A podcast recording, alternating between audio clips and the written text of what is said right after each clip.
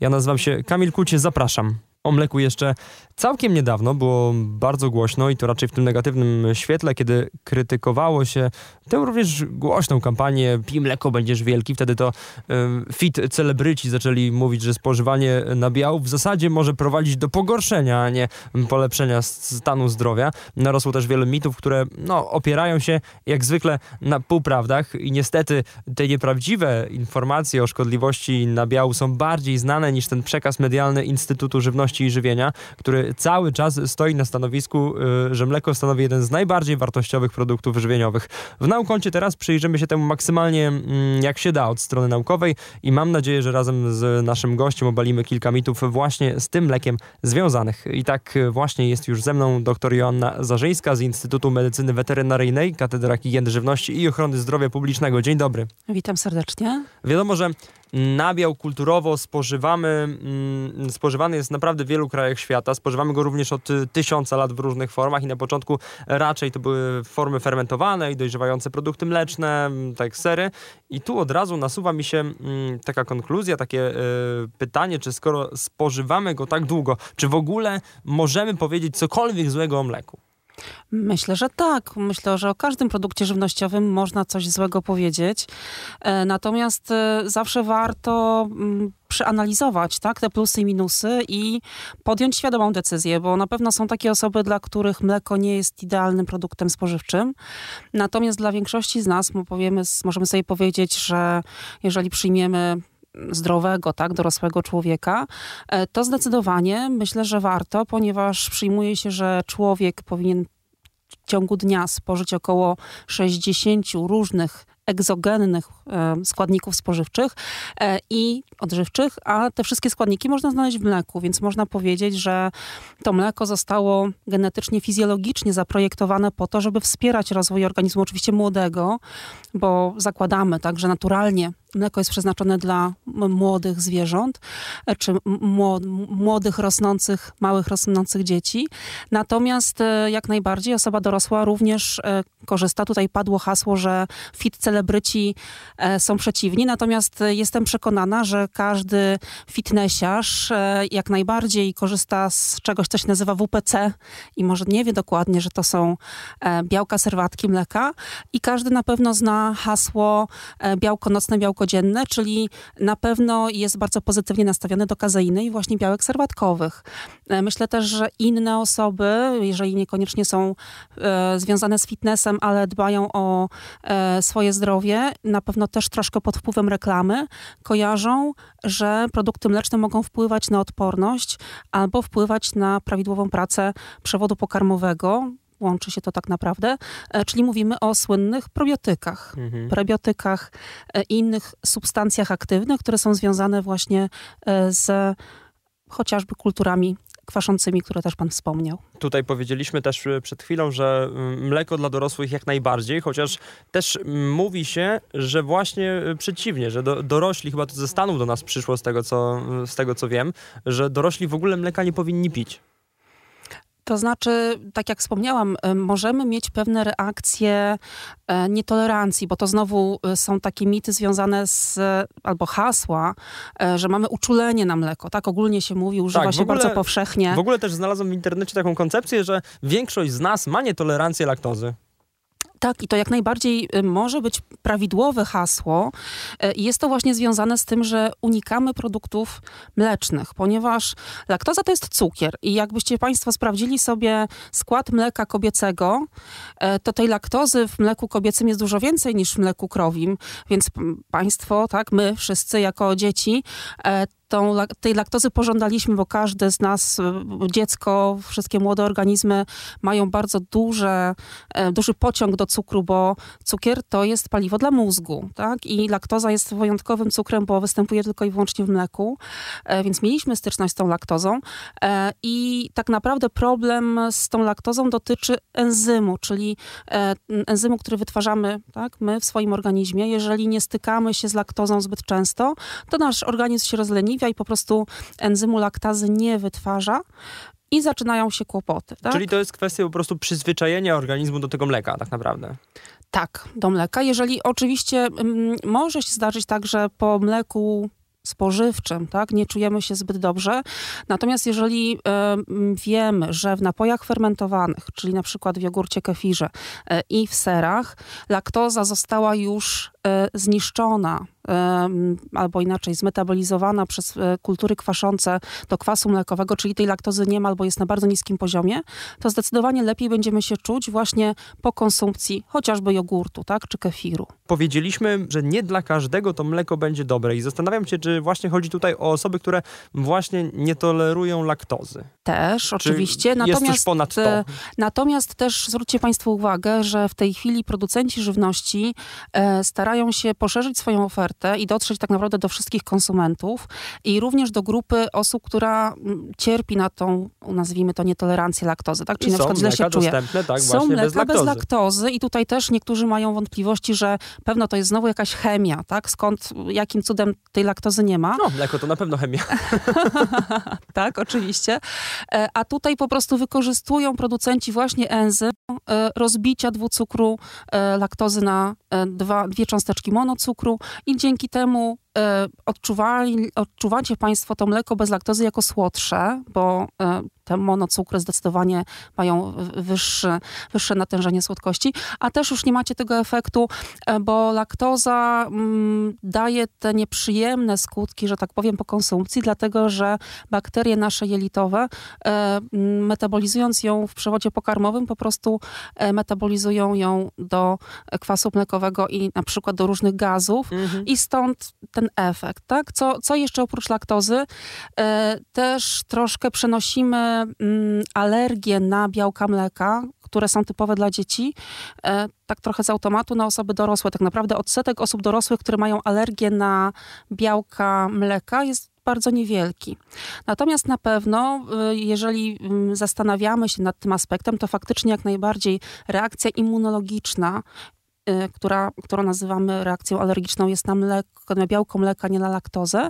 Y, I tutaj mamy cały szereg białek mleka, które mogą tą reakcję wywołać. Tak? To najczęściej kojarzymy niektóre frakcje kazeiny, y, ale też beta-laktoglobulinę, której nie ma w mleku kobiecym i znowu jakby mm, fizjologicznie nie byliśmy na nią narażeni, jako dzieci.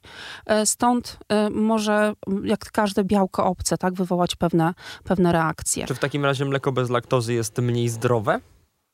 E, nie, nie, bo oprócz tego, że e, ta laktoza została rozbita na monocukry, mleko nadal jest mlekiem. Mlekiem, tak? Mhm. Tutaj tylko i wyłącznie ta frakcja węglowodanowa została zmieniona, natomiast białka e, i tłuszcz, tutaj znowu myślę, że część osób, która stara się unikać tłuszczu w swojej diecie, też jest bardzo ostrożna, tak? Bo, bo mleko kojarzymy z czymś, co jest tłuste. Natomiast pamiętajcie Państwo, że tłuszcz ma też różne stopnie, że tak powiem, wchłanialności, przyswajalności i niesie też za sobą y, korzystne aspekty. I tutaj, jeśli chodzi o tłuszcz mleczny, to ta strawność to jest prawie stuprocentowa. Mamy dużo nienasyconych kwasów tłuszczowych, a to już myślę, że każdy kojarzy, tak? Czyli Korzystnie. nie możemy mówić, że mleko jest ciężkostrawne, co też również bardzo często funkcjonuje w, w popkulturze. Nie, zarówno białka mleka, jak i tłuszcz mają y, wysoki stopień strawności. Czyli to nie jest tak, że mleko jest ciężkostrawne nie. i dlatego powinniśmy nie. go unikać. Zupełny, totalny mit, który się gdzieś tam, gdzieś, gdzieś tam dookoła nas y, y, przewija.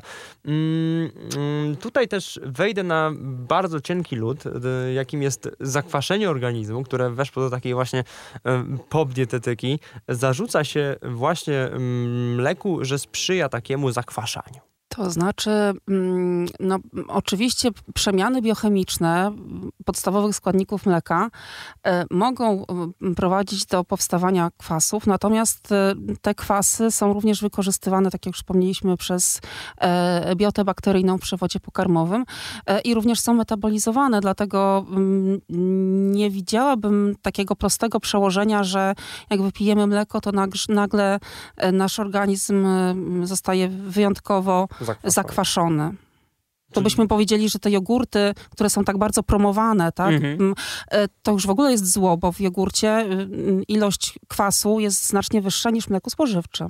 Czyli też Totalnie nie. No to nie, nie byłoby zgodne w takim razie tak z, z polityką żywieniową, tak, korzystną, która jest promowana obecnie. Znalazłem też y, bardzo ciekawą e, teorię w internecie. W ogóle to jest bardzo cudowny wysyp takich rzeczy. Tak, tak, na pewno. Internet, y, tak, data mining internetowy da Państwu na pewno cały szereg ciekawych i kontrowersyjnych zapewne informacji. Tak, kontrowersyjnych dużo. Znalazłem taką jedną informację. Bodajże, że mleko jest rakotwórcze. Wyjaśnię, bodajże w publikacji Nowoczesne zasady odżywiania od y, autorstwa y, Ticolina Campbella i Tomasa Campbella y, opisane jest negatywne działanie białka mlecznego, kazeina, czyli właśnie białko mleczne wpływa na rozwój nowotworu po fazie inicjacji, prowo- prowokuje rozwój ognisk raka. A to bardzo ciekawa wersja. To też pewno dlatego, że z niektórych frakcji kazeiny e, powstają opioidy i może tutaj gdzieś e, jakieś takie połączenia zostały e, nawiązane. Natomiast nie ma żadnego naukowego dowodu na to, że mm, istnieje jakaś wyjątkowa prowokacja e, do e, rozwoju, e, do nowotworzenia. To też trzeba było od razu zerknąć tej publikacji, jakiego to rodzaju nowotworu dotyczy, bo jak sami Państwo wiecie, nowotworów mamy mnóstwo i faktycznie wiele czynników środowiskowych może sprzyjać ich rozwojowi. Natomiast no, ciężko by mi było podać w tym momencie taką prostą ścieżkę sygnałową, która by faktycznie e, pobudzała e, komórki do e, niekontrolowanego wzrostu. Czyli też raczej gdzieś taka. Ja znalazłem w internecie wyjaśnienie, mm, a raczej obalenie tego w pewnym sensie, dlatego że mm, w, w, w eksperymentach późniejszych do tego badania mm, inni naukowcy całkowicie obalili tę teorię, mówiąc, że po prostu ona się nie potwierdza. Tak, no że, to jest... że, że wyniki uzyskane przez tamtych naukowców musiały być jakoś poddane. Y, no dlatego y, mówi się właśnie o tym, o rzetelności publikacji wyników, tak? Przedstawienie wyników badań powinno być na tyle klarowne, żeby inne grupy naukowców, e, badaczy mogły je powtórzyć i właśnie jeżeli na przykład wyniki nie są powtarzalne, no to już zaczynamy mieć wątpliwości co do e, albo mm, samego planu badania, albo właśnie intencji, tak, albo interpretacji tych wyników. Dlatego mhm. E, zawsze warto się zastanowić nad tym, za czym idziemy, tak? Za jaką ideą podążamy i niepotrzebnie też jakoś się nie nastawiać, e, nie dramatyzować może, bo czasami faktycznie przyjmujemy takie bardzo e, drastyczne podejście, tak? Że odcinamy się właśnie od tego mleka zupełnie. Natomiast tutaj jest taka szeroka opcja mm, produktów, przetworów mlecznych, z których możemy coś wybrać. Skoro kazeina jest rakotwórcza, to możecie Państwo skorzystać z produktów na bazie białka serwatkowego mhm. Których, o których nie słyszałam, żeby były e, tak podejrzewane o jakieś, o jakieś działania e, rakotwórcze. E, mamy właśnie różnego rodzaju sery, to czego powinni Państwo faktycznie unikać i tutaj zdecydowanie mm, no, zalecałabym faktycznie ostrożność, to są produkty na bazie mleka surowego tak? ponieważ e, mamy duże ryzyko obecności drobnoustrojów patogennych e, i szczególnie jeżeli ktoś właśnie jest osobą o wrażliwym zdrowiu, o obniżonej odporności albo cierpi właśnie na jakieś schorzenia, e, to ryzyko, że dojdzie do zakażenia e, do przeniesienia drobnoustroju z tego produktu do organizmu jest duże. A w niektórych krajach, bo też czasami podróżujemy, próbujemy właśnie jakichś nowych smaków, ciekawych lokalnych produktów e, i faktycznie niektóre kraje specjalizują się w takich produktach z mleka surowego, więc wtedy faktycznie zalecałabym ostrożność. Taką ostrożność zaleca też, zalecają też agencje rządowe, na przykład w Stanach Zjednoczonych. Tam są bardzo fajne kampanie, takie uświadamiające, tak? I tu, mhm. tu bym powiedziała, że faktycznie możemy E, mieć pewne obawy. To jeszcze krótko mam pytanie e, odbiegające trochę od mleka, dlatego że e, zostało gdzieś tam zrównane mleko roślinne z tym mlekiem zwykłym? Chociaż wiem, że mm, nazwa w ogóle mleka roślinnego już nie jest uznawana w ogóle za poprawną. Tak, tak, już zgodnie z prawem e, nie można używać nazewnictwa mleko roślinne, tylko jest to napój, mhm. E, dlatego że termin mleko został przypisany tak, do produktu, który jest e, wydzieliną gruczołu mlekowego zwierząt. Oczywiście są to zupełnie skrajnie różne produkty. Polecałabym zobaczyć, jak powstaje takie E, taki napój roślinny, tak, i zerknąć sobie przede wszystkim na etykietę, bo tam macie Państwo e, przedstawiony skład e, takiego produktu. Co I... zobaczymy? W sensie to będzie coś zatrważającego takiego? E, nie, natomiast e, no, jeżeli mamy e, napój sojowy czy napój migdałowy, a zawiera on 2% migdału, no to trzeba się zastanowić, co jest pozostałą częścią. Tak, oczywiście od razu możemy powiedzieć, że to, co jest podobne, to oczywiście zawartość wody w mleku um, i w takim napoju, który ma niską procentową zawartość czegoś innego, czyli jest roztworem również, e, ponieważ no, zawartość wody w mleku surowym to jest około 87%, więc hmm. tutaj też możemy, moglibyśmy od razu dywagować, że no, tych składników odżywczych nie jest aż tak dużo, natomiast zdecydowanie e, jest ich więcej niż w takim e, napoju roślinnym. Dobrze, to teraz dając taki bardzo jasny przekaz na zakończenie naszej rozmowy, czy mleko jest zdrowe? Myślę, że możemy powiedzieć, że tak, natomiast mm, dodałabym po przecinku ale, y, jeżeli zostało pozyskane od zwierząt zdrowych, utrzymywanych w prawidłowych warunkach y, i y, pod nadzorem higienicznym zostało pobrane, właściwie przechowane i właściwie przetworzone. Jak mamy to jakoś zweryfikować, żeby mm, teraz osoba po wysłuchaniu tej audycji miała jakąś taką świadomość trochę większą, jak to w ogóle sprawdzić, czy dokładnie tak było? E, to znaczy wszystkie zakłady przetwórstwa mleka e, są zakładami zarejestrowanymi, także one muszą działać w obrębie e, prawa, również prawa żywnościowego.